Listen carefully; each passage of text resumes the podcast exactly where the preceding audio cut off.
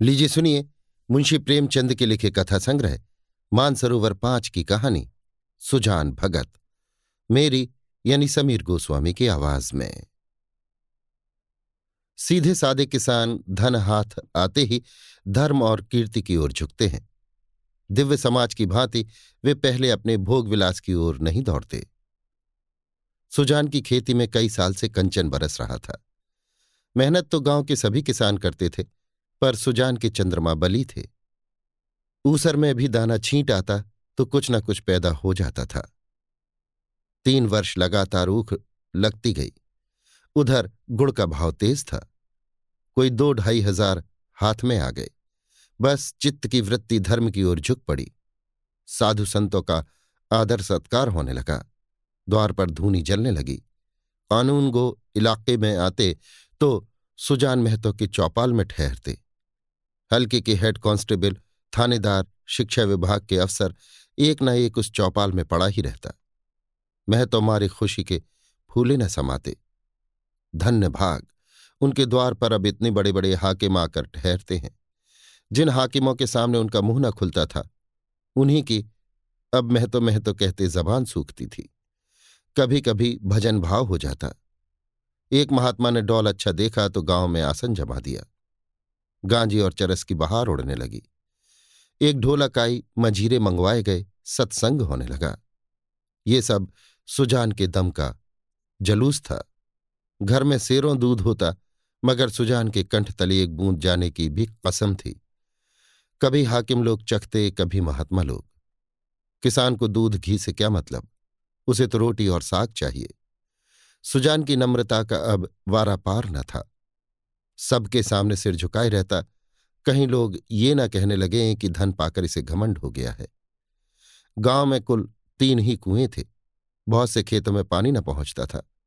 खेती मारी जाती थी। सुजान ने एक पक्का कुआँ बनवा दिया। कुएँ का विवाह हुआ, यज्ञ हुआ, ब्रह्मभोज हुआ। जिस दिन कुएँ पर पहली बार पुर चला, सुजान को मानो चारों पदार्थ मिल गए। जो काम गाँव में किसी ने न किया था, वो बाप दादा के पुण्य प्रताप से सुजान ने कर दिखाया। एक दिन गाँव में गया के यात्री आकर ठहरे। सुजान ही के द्वार पर उनका भोजन बना। सुजान के मन में भी गया करने की बहुत दिनों से इच्छा थी। ये अच्छा अवसर देखकर वो भी चलने को तैयार हो गया। उसकी स्त्री बुलाकी ने कहा, अभी रहने दो, अगले साल चलेंगे। सुजान ने गंभीर भाव से कहा, अगले साल क्या होगा, कौन जानता है? धर्म के काम में मीन मेख निकालना अच्छा नहीं। जिंदगानी का क्या भरोसा? बुला की। हाथ खाली हो जाएगा? सुजान, भगवान की इच्छा होगी तो फिर रुपए हो जाएँगे। उनके यहाँ किस बात की कमी है? बुला की इसका क्या जवाब देती? सत्कार में बाधा डालकर अपनी मुक्ति क्यों बिगाड़ती? प्रातःकाल स्त्री और पुरुष गया करने चले। वहाँ से लौटे तो यज्ञ और ब्रह्मभोज की ठहरी। सारी बिरादरी निमंत्रित हुई। ग्यारह गाँवों में सुपारी बटी। इस धूमधाम से कार्य हुआ कि चारों ओर वाह वाह मच गई। सब यही कहते कि, भगवान धन दे तो दिल भी ऐसा ही दे। घमंड तो छू नहीं गया। अपने हाथ से पत्तल उठाता फिरता था। कुल का नाम जगा दिया। बेटा हो तो ऐसा हो। बाप मरा तो घर में भूनी भाँग भी नहीं। अब लक्ष्मी घुटने तोड़कर आ बैठी है। एक द्वेषी ने कहा कहीं गड़ा हुआ धन पा गया है। इस पर चारों ओर से उस पर बौछारें पड़ने लगी। हाँ तुम्हारे बाप दादा का जो खजाना छोड़ गए थे, वही उसके हाथ लग गया है। अरे भैया, ये धर्म की कमाई है। तुम भी तो छाती फाड़कर काम करते हो। क्यों ऐसी ऊख नहीं लगती? क्यों ऐसी फ़सल नहीं होती? भगवान आदमी का दिल देखते हैं। जो खर्च करना जानता है उसी को देते हैं। सुजान महतो, सुजान भगत हो गए। भक्तों के आचार विचार कुछ और ही होते हैं। वो बिना स्नान किए कुछ नहीं खाता। गंगा जी अगर घर से दूर हो और वो रोज स्नान करके दोपहर तक घर न लौट सकता हो तो पर्वों के दिन तो उसे अवश्य ही नहाना चाहिए। भजन भाव उसके घर अवश्य होना चाहिए। पूजा अर्चना उसके लिए अनिवार्य है। खान पान में भी उसे बहुत विचार रखना पड़ता है। सबसे बड़ी बात यह है कि झूठ का त्याग करना पड़ता है। भगत झूठ नहीं बोल सकता। साधारण मनुष्य को अगर झूठ का दंड एक मिले तो भगत को एक लाख से कम नहीं मिल सकता। अज्ञान की अवस्था में कितने ही अपराध क्षम हो जाते हैं। ज्ञानी के लिए क्षमा नहीं है प्राश्चित नहीं है, या तो बहुत ही कठिन। सुजान को भी अब भक्तों की मर्यादा को निभाना पड़ा। अब तक उसका जीवन मजूर का जीवन था। उसका कोई आदर्श, कोई मर्यादा उसके सामने न थी। अब उसके जीवन में विचार का उदय हुआ, जहाँ मार्ग कांटों से भरा हुआ है। स्वार्थ सेवा ही पहले उसके जीवन का लक्ष्य था। इसी कांटे से वो परिस्थितियों को तौलता था। वो अब उन्हें औचित्य के कांटों पर तोलने लगा। यों कहो कि जड़ जगत से निकलकर उसने चेतन जगत में प्रवेश किया। उसने कुछ लेन देन करना शुरू किया था पर अब उसे ब्याज लेते हुए आत्मग्लानी सी होती थी। यहाँ तक कि गऊओं को दोहते समय उसे बछड़ों का ध्यान बना रहता था। कहीं बछड़ा भूखा न रह जाए, नहीं उसका रोया दुखी होगा। वो गाँव का मुखिया था। कितने ही मुकदमों में उसने झूठी शहादतें बनवाई थी। कितनों से डांड लेकर मामले को रफा दफ़ा करा दिया था। अब इन व्यापारों से उसे घृणा होती थी। झूठ और प्रपंच से कोसो भागता था। पहले उसकी ये चेष्टा होती थी कि मजूरों से जितना काम लिया जा सके लो और मजूरी जितनी कम दी जा सके, दो। पर उसे अब मजूर के काम की कम, मजूरी की अधिक चिंता रहती थी। कहीं बेचारे मजूर का रोया ना दुखी हो जाए। ये उसका सुखन तकिया सा हो गया। किसी का रोया ना दुखी हो जाए। उसके दोनों जवान बेटे बात बात में उस पर फप्तियाँ कसते। यहाँ तक कि बुलाकी भी अब उसे कोरा भगत समझने लगी, जिसे घर के भले बुरे से कोई प्रयोजन न था। चेतन जगत में आकर सुजान भगत, कोरे भगत रह गए। सुजान के हाथों से धीरे धीरे अधिकार छीने जाने लगे। किस खेत में क्या बोना है, किसको क्या देना है, किससे क्या लेना है, किस भाव क्या चीज़ बिकी ऐसी ऐसी महत्वपूर्ण बातों में भी भगत जी की सलाह न ली जाती। भगत के पास कोई जाने ही न पाता। दोनों लड़के या स्वयं बुला की दूर ही से मामला कर लिया करती। गाँव भर में सुजान का मान सम्मान बढ़ता था, अपने घर में घटता था। लड़के उसका सत्कार अब बहुत करते थे। हाथ से चारपाई उठाते देख, लपक कर खुद उठा लाते। उसे चिलम न भरने देते। यहाँ तक कि उसकी धोती छाटने के लिए भी आग्रह करते थे। मगर अधिकार उसके हाथ में न था। वो अब घर का स्वामी नहीं। मंदिर का देवता था। एक दिन बुला की ओखली में दाल छाट रही थी। एक भिखमंगा द्वार पर आकर चिल्लाने लगा। बुलाकी ने सोचा, दाल छाट लूँ तो उसे कुछ दे दूँ। इतने में बड़ा लड़का भोला आकर बोला, अम्मा, एक महात्मा द्वार पर खड़े गला फाड़ रहे हैं, कुछ दे दो। नहीं, उनका रोया दुखी हो जाएगा। बुलाकी ने उपेक्षा भाव से कहा, भगत के पाँव में क्या मेहंदी लगी है? क्यों कुछ ले जाकर नहीं दे देते? क्या मेरे चार हाथ हैं? किस, किसका रोया सुखी करूँ? दिन भर तो तांता लगा रहता है। भोला, चौपट करने पर लगे हुए हैं और क्या? अभी महंगू बैंग आया था। हिसाब से सात मन हुए। तोला तो पौने सात मन ही निकले। मैंने कहा, दस से रौला। तो आप बैठे बैठे कहते हैं, अब इतनी दूर कहाँ लेने जाएगा? भरपाई लिख दो, नहीं तो उसका रोया दुखी होगा। मैंने भरपाई नहीं लिखी। दस सिर बाकी लिख दी। बुला के बहुत अच्छा किया तुमने, बकने दिया करो। दस पाँच दफे मुँह की खाएँगे तो आप ही बोलना छोड़ देंगे। भोला, दिन भर एक ना एक खुचड़ निकालते रहते हैं। सौ दफे कह दिया कि तुम गृहस्थी के मामले में न बोला करो, पर इनसे बिना बोले रहा ही नहीं जाता। बुला की, मैं जानती कि इनका ये हाल होगा तो गुरु मंत्र न लेने देती। भोला, भगत क्या हुए कि दीन दुनिया दोनों से गए? सारा दिन पूजा पाठ में ही उड़ जाता है। अभी ऐसे बूढ़े नहीं हो गए कि कोई काम ही ना कर सके? बुलाकी ने आपत्ति की। बोला, ये तो तुम्हारा कुन्याय है। फावड़ा कुदाल अब उनसे नहीं हो सकता। लेकिन कुछ ना कुछ तो करते ही रहते हैं। बैलों को सानी पानी देते हैं, गाय दोहाते हैं और भी जो कुछ हो सकता है करते हैं। भिक्षुक अभी तक खड़ा चिल्ला रहा था। सुजान ने जब घर में से किसी को कुछ लाते न देखा तो उठकर अंदर गया और कठोर स्वर से बोला तुम लोगों को कुछ सुनाई नहीं देता कि द्वार पर कौन घंटे भर से खड़ा भीख मांग रहा है? अपना काम तो दिन भर करना ही है। एक क्षण भगवान का काम भी तो किया करो। बुला के, तुम तो भगवान का काम करने को बैठे ही हो। क्या घर भर भगवान ही का काम करेगा? सुजान, कहाँ आटा रखा है? लाओ, मैं ही निकाल कर दिया हूँ तुम रानी बनकर बैठो। बुला की, आटा मैंने मरमर कर पीसा है। अनाज दे दो। ऐसे मुड़ चिरों के लिए पहर रात से उठकर चक्की नहीं चलाती हूँ। सुजान भंडार घर में गए और एक छोटी सी छबड़ी को जौ से भरे हुए निकले। जौ शेर भर से कम न था। सुजान ने जानबूझकर केवल बुलाकी और भोला को चढ़ाने के लिए भिक्षा परंपरा का उल्लंघन किया था। तिस पर भी ये दिखाने के लिए कि छबड़ी में बहुत ज़्यादा जौ नहीं है, वो उसे चुटकी से पकड़े हुए थे। चुटकी इतना बोझ न संभाल सकती थी। हाथ काँप रहा था। एक क्षण का विलंब होने से छबड़ी के हाथ से छूटकर गिर पड़ने की संभावना थी, इसलिए वो जल्दी से बाहर निकल जाना चाहते थे। सहसा भोला ने छबड़ी उनके हाथ से छीन ली और त्योरियाँ बदलकर बोला, सैत का माल नहीं है जो लुटाने चले हो। छाती फाड़ फाड़ कर काम करते हैं, तब दाना घर में आता है। सुजान ने खिसिया कर कहा, मैं भी तो बैठा नहीं रहता। भोला भीख भीख की तरह दी जाती है, लुटाई नहीं जाती। हम तो एक बेला खाकर दिन काटते हैं कि पति पानी बना रहे और तुम्हें लुटाने की सूझी तुम्हें क्या मालूम कि घर में क्या हो रहा है? सुजान ने इसका कोई जवाब न दिया। बाहर आकर भिखारी से कह दिया, बाबा, इस समय जाओ। किसी का हाथ खाली नहीं है और पेड़ के नीचे बैठकर विचारों में मग्न हो गया। अपने ही घर में उसका यह अनादर। अभी वो अपाहिज नहीं है।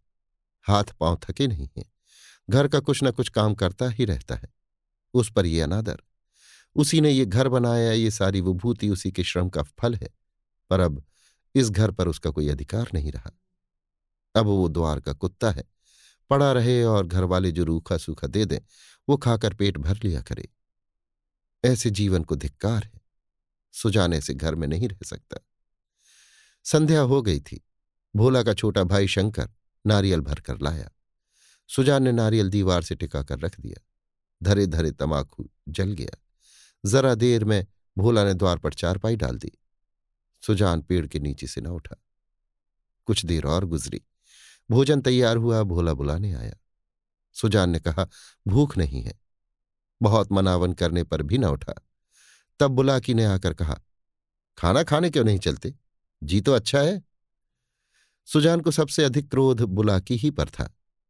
ये भी लड़कों के साथ है। ये बैठी देखती रही और भोला ने मेरे हाथ से अनाज छीन लिया।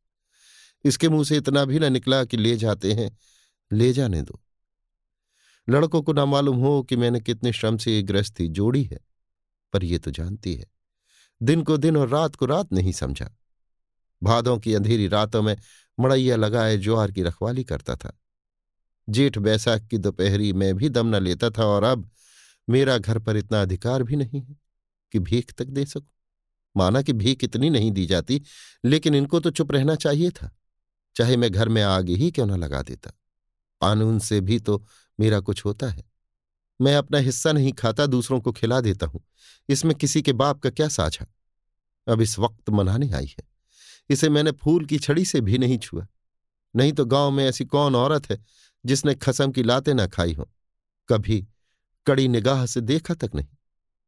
रुपए, पैसे लेना देना सब इसी के हाथ में दे रखा था। अब रुपए जमा कर लिए हैं तो मुझी से घमंड करती है। अब इसे बेटे प्यारे हैं, मैं तो निखट्टू, लुटाऊ, घर फूकू घोंगा हूँ। मेरी इसे क्या परवाह? तब लड़के न थे, जब बीमार पड़ी थी और मैं गोद में उठाकर बैद के घर ले गया था। आज इसके बेटे हैं और ये उनकी माँ है। मैं तो बाहर का आदमी हूँ, मुझसे घर से मतलब ही क्या? बोला मैं अब खा पी कर क्या करूँगा? हल जोतने से रहा, फावड़ा चलाने से रहा। मुझे खिलाकर दाने को क्यों खराब करोगी? रख दो, बेटे दूसरी बार खाएँगे। बुला के, तुम तो जरा जरा सी बात पर तिनक जाते हो। सच कहा है, बुढ़ापे में आदमी की बुद्धि मारी जाती है। भोला ने इतना ही तो कहा था कि इतनी भीख मत ले जाओ या और कुछ? सुजान हाँ बेचारा इतना ही कहकर रह गया। तुम्हें तो मज़ा आता जब वो ऊपर से दो चार डंडे लगा देता। क्यों? अगर यही अभिलाषा है तो पूरी कर लो। भोला खा चुका होगा, बुला लाओ। नहीं, भोला को क्यों बुलाती हो? तुम ही ना जमा लो दो चार हाथ। इतनी कसर है, वो भी पूरी हो जाए। बुला की। हाँ और क्या? यही तो नारी का धर्म ही है। अपने भाग सराहो कि मुझ जैसी सीधी औरत पाली। जिस बल चाहते हो, बिठाते हो। ऐसी मुहजोर होती तो तुम्हारे घर में एक दिन निबाह ना होता। सुजान। हाँ भाई, वो तो मैं ही कह रहा हूँ कि तुम देवी थी और हो। मैं तब भी राक्षस था और अब तो दैत्य हो गया हूँ। बेटे कमाऊ हैं उनकी सी ना कहोगी तो क्या मेरी सी कहोगी? मुझसे अब क्या लेना देना है? बोला कि, तुम झगड़ा करने पर तुले बैठे हो और मैं झगड़ा बचाती हूँ कि चार आदमी हंसेंगे। चलकर खाना खा लो सीधे से, नहीं तो मैं भी जाकर सो रहूँगी। सुजान तुम भूखी क्यों सो रहोगे? तुम्हारे बेटों की तो कमाई है। हाँ मैं बाहरी आदमी हूँ। बुला की, बेटे तुम्हारे भी तो हैं? सुजान, नहीं, मैं ऐसे बेटों से बाज आया। किसी और के बेटे होंगे। मेरे बेटे होते तो क्या मेरी ये दुर्गति होती? बोला कि, गालियाँ दोगे तो मैं भी कुछ कह बैठूँगी। सुनती थी, मर्द बड़े समझदार होते हैं, पर तुम सबसे न्यारे हो। आदमी को चाहिए कि जैसा समय देखे, वैसा काम करे। अब हमारा और तुम्हारा निवाह इसी में है कि नाम के मालिक बने रहें और वही करें जो लड़कों को अच्छा लगे। मैं ये बात समझ गई, तुम क्यों नहीं समझ पाते? जो कमाता है, उसी का घर में राज होता है। यही दुनिया का दस्तूर है। मैं बिना लड़कों से पूछे कोई काम नहीं करती। तुम क्यों अपने मन की करते हो? इतने दिनों तो राज कर लिया, अब क्यों इस माया में पड़े हो? आधी रोटी खाओ भगवान का भजन करो और पड़े रहो। चलो, खाना खा लो। सुजान तो अब मैं द्वार का कुत्ता हूँ। बुला की, बात जो थी वो मैंने कह दी। अब अपने को जो चाहो समझो। सुजान न उठे, बुला की हार कर चली गई। सुजान के सामने अब एक नई समस्या खड़ी हो गई थी। वो बहुत दिनों से घर का स्वामी था और अब भी ऐसा ही समझता था। परिस्थिति में कितना उलट फेर हो गया था, इसकी उसे खबर न थी। लड़के उसका सेवा सम्मान करते हैं, ये बात उसे भ्रम में डाले हुए थी। लड़के उनके सामने चिलम नहीं पीते, खाट पर नहीं बैठते। क्या ये सब उसके गृह स्वामी होने का प्रमाण न था? पर आज उसे ज्ञात हुआ कि ये केवल श्रद्धा थी, उसके स्वामित्व का प्रमाण नहीं। क्या इस श्रद्धा के बदले वो अपना अधिकार छोड़ सकता था? कदापि नहीं। अब तक जिस घर में राज्य किया उसी घर में पराधीन बनकर वो नहीं रह सकता। उसको श्रद्धा की चाह नहीं, सेवा की भूख नहीं, उसे अधिकार चाहिए। वो इस घर पर दूसरों का अधिकार नहीं देख सकता। मंदिर का पुजारी बनकर वो नहीं रह सकता। न जाने कितनी रात बाकी थी। सुजान ने उठकर गणासे से बैलों का चारा काटना शुरू किया। सारा गाँव सोता था, पर सुजान करवी काट रहे थे। इतना श्रम उन्होंने अपने जीवन में कभी न किया था। जब से उन्होंने काम करना छोड़ा था बराबर चारे के लिए हाय हाय पड़ी रहती थी। शंकर भी काटता था, भोला भी काटता था, पर चारा पूरा न पड़ता था। आज वो इन लौंडों को दिखा देंगे, चारा कैसे काटना चाहिए? उनके सामने कटिया का पहाड़ खड़ा हो गया और टुकड़े कितने महीन और सुडौल थे। मानो सांचे में ढाले गए हों। मुँह अंधेरे बुला के उठी तो कटिया का ढेर देखकर दंग रह गई। बोली, क्या भोला आज रात भर कटिया ही काटता रह गया? कितना कहा कि, बेटा जी से जहान है पर मानता ही नहीं, रात को सोया ही नहीं? सुजान भगत ने ताने से कहा, वो सोता ही कब है, जब देखता हूँ काम ही करता रहता है। ऐसा कमाऊ संसार में और कौन होगा? इतने में भोला आँखें मलता हुआ बाहर निकला। उसे भी ये ढेर देखकर आश्चर्य हुआ। माँ से बोला, क्या शंकर आज बड़ी रात को उठा था, अम्मा? बुला की, वो तो पड़ा सो रहा है। मैंने तो समझा तुमने काटी होगी। बोला, मैं तो सवेरे उठ ही नहीं पाता। दिन भर चाहे जितना काम कर लू, पर रात को मुझसे नहीं उठा जाता। बुला के तो क्या तुम्हारे दादा ने काटी है? भोला हाँ मालूम तो होता है। रात भर सोए नहीं। मुझसे कल बड़ी भूल हुई। अरे, वो तो हल लेकर जा रहे हैं। जान देने पर उतारू हो गए हैं क्या? बुला की, क्रोधी तो सदा के हैं। अब किसी की सुनेंगे थोड़ी ही? भोला, शंकर को जगा दो, मैं भी जल्दी से मुँह हाथ धोकर हल ले जाऊँ। जब और किसानों के साथ भोला हल लेकर खेत में पहुँचा तो सुजान आधा खेत जोत चुके थे। भोला ने चुपके से काम करना शुरू किया। सुजान से कुछ बोलने की उसकी हिम्मत न पड़ी। दोपहर हुआ, सभी किसानों ने हल छोड़ दिए, पर सुजान भगत अपने काम में मग्न है। भोला थक गया है। उसकी बार बार इच्छा होती है कि बैलों को खोल दे। मगर डर के मारे कुछ कह नहीं सकता। उसको आश्चर्य हो रहा है कि दादा कैसे इतनी मेहनत कर रहे हैं। आखिर डरते डरते बोला, दादा, अब तो दोपहर हो गया। हल खोल देना। सुजान हाँ खोल दो। तुम बैलों को लेकर चलो, मैं डांड फेंक कर आता हूँ। मैं संध्या को डांड फेंक दूँगा। सुजान, तुम क्या फेंक दोगे? देखते नहीं हो? खेत कटोरे की तरह गहरा हो गया है। तभी तो बीच में पानी जम जाता है। इस गोइण के खेत में बीस मन का बीघा होता था। तुम लोगों ने इसका सत्यानाश कर दिया। बैल खोल दिए गए। भोला बैलों को लेकर घर चला पर सुजान डांड फेंकते रहे। आध घंटे के बाद डांड फेंक कर वो घर आए। मगर थकान का नाम ना था। नहा खाकर आराम करने के बदले उन्होंने बैलों को सहलाना शुरू किया। उनकी पीठ पर हाथ फेरा, उनके पैर मले पूछ सहलाई। बैलों की पूछें खड़ी थीं। सुजान की गोद में सिर रखे उन्हें अकथनीय सुख मिल रहा था। बहुत दिनों के बाद आज उन्हें ये आनंद प्राप्त हुआ था। उनकी आँखों में कृतज्ञता भरी हुई थी। मानो वे कह रहे थे, हम तुम्हारे साथ रात दिन काम करने को तैयार हैं। अन्य कृषकों की भांति भोला अभी कमर सीधी कर रहा था कि सुजान ने फिर हल उठाया और खेत की ओर चले। दोनों बैल उमंग से भरे दौड़े चले जाते थे। मानो उन्हें स्वयं खेत में पहुँचने की जल्दी थी। भोला ने मड़ैया में लेटे लेटे पिता को हल लिए जाते देखा, पर उठ ना सका। उसकी हिम्मत टूट गई। उसने कभी इतना परिश्रम न किया था। उसे बनी बनाई गिरस्ती मिल गई थी। उसे ज्यों त्यों चला रहा था। इन दामों वो घर का स्वामी बनने का इच्छुक न था। जवान आदमी को बीस धंधे होते हैं। हंसने बोलने के लिए, गाने बजाने के लिए उसे कुछ समय चाहिए। पड़ोस के गाँव में दंगल हो रहा है। जवान आदमी कैसे अपने को वहाँ जाने से रोकेगा? किसी गाँव में बारात आई है, नाच गाना हो रहा है।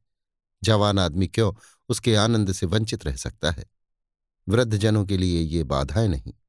उन्हें न नाच गाने से मतलब न खेल तमाशे से गरज, केवल अपने काम से काम। बुलाकी ने कहा, भोला, तुम्हारे दादा हल लेकर गए। भोला, जाने दो अम्मा, मुझसे तो ये नहीं हो सकता। सुजान भगत के इस नवीन उत्साह पर गाँव में टीकाएँ हुई। निकल गई सारी भक्ति, बना हुआ था। माया में फंसा हुआ है। आदमी काहे को भूत है? मगर भगत जी के द्वार पर अब फिर साधु संत आसन जमाए देखे जाते हैं। उनका आदर सम्मान होता है। अब कि उसकी खेती ने सोना उगल दिया है। बखारी में अनाज रखने को जगह नहीं मिलती। जिस खेत में पाँच मन मुश्किल से होता था, उसी खेत में अब की दस मन की उपज हुई है। चैत का महीना था। खलिहानों में सतयुग का राज था। जगह जगह अनाज के ढेर लगे हुए थे। यही समय है जब कृषकों को भी थोड़ी देर के लिए अपना जीवन सफल मालूम होता है, जब गर्व से उनका हृदय उछलने लगता है। सुजान भगत टोकरों में अनाज भर भर देते थे और दोनों लड़के टोकरे लेकर घर में अनाज रखाते थे। कितने ही भाट और भिक्षुक भगत जी को घेरे हुए थे। उनमें वो भिक्षुक भी था जो आज से आठ महीने पहले भगत के द्वार से निराश होकर लौट गया था।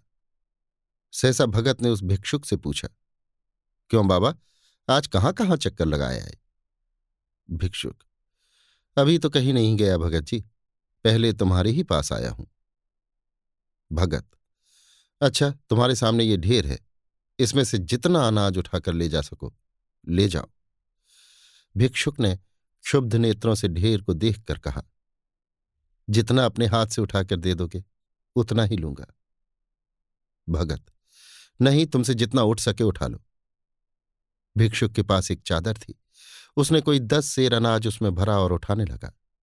संकोच के मारे और अधिक भरने का उसे साहस न हुआ। भगत उसके मन का भाव समझकर आश्वासन देते हुए बोले, बस, इतना तो एक बच्चा भी उठा ले जाएगा। भिक्षुक ने भोला की ओर संदिग्ध नेत्रों से देखकर कहा, मेरे लिए इतना ही बहुत है। भगत, नहीं तुम चाहते हो, अभी और भरो। भिक्षुक ने एक पंसेरी अनाज और भरा और फिर भोला की ओर सशंक दृष्टि से देखने लगा। भगत, उसकी ओर क्या देखते हो बाबा जी मैं जो कहता हूँ वो करो। तुमसे जितना उठाया जा सके उठा लो। भिक्षुक डर रहा था कि कहीं उसने अनाज भर लिया और भोला ने गठरी न उठाने दी तो कितनी बद्ध होगी। और भिक्षुकों को हंसने का अवसर मिल जाएगा। सब यही कहेंगे कि भिक्षुक कितना लोभी है। उसे और अनाज भरने की हिम्मत न पड़ी। तब सुजान भगत ने चादर लेकर उसमें अनाज भरा और गठरी बांधकर बोले, इसे उठा ले जाओ भिक्षुक, बाबा, इतना तो मुझसे ना उठ सकेगा? भगत, अरे, इतना भी ना उठ सकेगा? बहुत होगा तो मन भर। भला ज़ोर तो लगाओ, देखूँ उठा सकते हो या नहीं। भिक्षुक ने गठरी को आजमाया, भारी थी, जगह से हिली भी नहीं। बोला, भगत जी, ये मुझसे ना उठ सकेगी। भगत अच्छा बताओ किस गाँव में रहते हो? भिक्षुक, बड़ी दूर है भगत जी। अमूला का नाम तो सुना होगा। भगत अच्छा आगे आगे चलो, मैं पहुँचा दूँगा। ये कहकर भगत ने ज़ोर लगाकर गठरी उठाई और सिर पर रखकर भिक्षुक के पीछे हो लिए। देखने वाले भगत का ये पौरुष देख कर चकित हो गए। उन्हें क्या मालूम था कि भगत पर इस समय कौन सा नशा था? आठ महीने के निरंतर अविरल परिश्रम का आज उन्हें फल मिला था।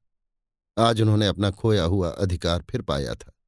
वही तलवार जो केले को भी नहीं काट सकती, सान पर चढ़कर लोहे को काट देती है। मानव जीवन में लाग बड़े महत्व की वस्तु है। जिसमें लाग है, वो बूढ़ा भी हो तो जवान है। जिसमें लाग नहीं, गैरत नहीं, वो जवान भी मृतक है। सुजान भगत में लाग थी और उसी ने उन्हें अमानुषीय बल प्रदान कर दिया था। चलते समय उन्होंने भोला की ओर सगर्व नेत्रों से देखा और बोले, ये भाट और भिक्षुक खड़े हैं, कोई खाली हाथ न लौटने पाए। भोला सिर झुकाए खड़ा था। उसे कुछ बोलने का हौसला न हुआ। वृद्ध पिता ने उसे परास्त कर दिया था। अभी आप सुन रहे थे मुंशी प्रेमचंद के लिखे कथा संग्रह, मानसरोवर पाँच की कहानी, सुजान भगत, मेरी यानी समीर गोस्वामी की आवाज़ में।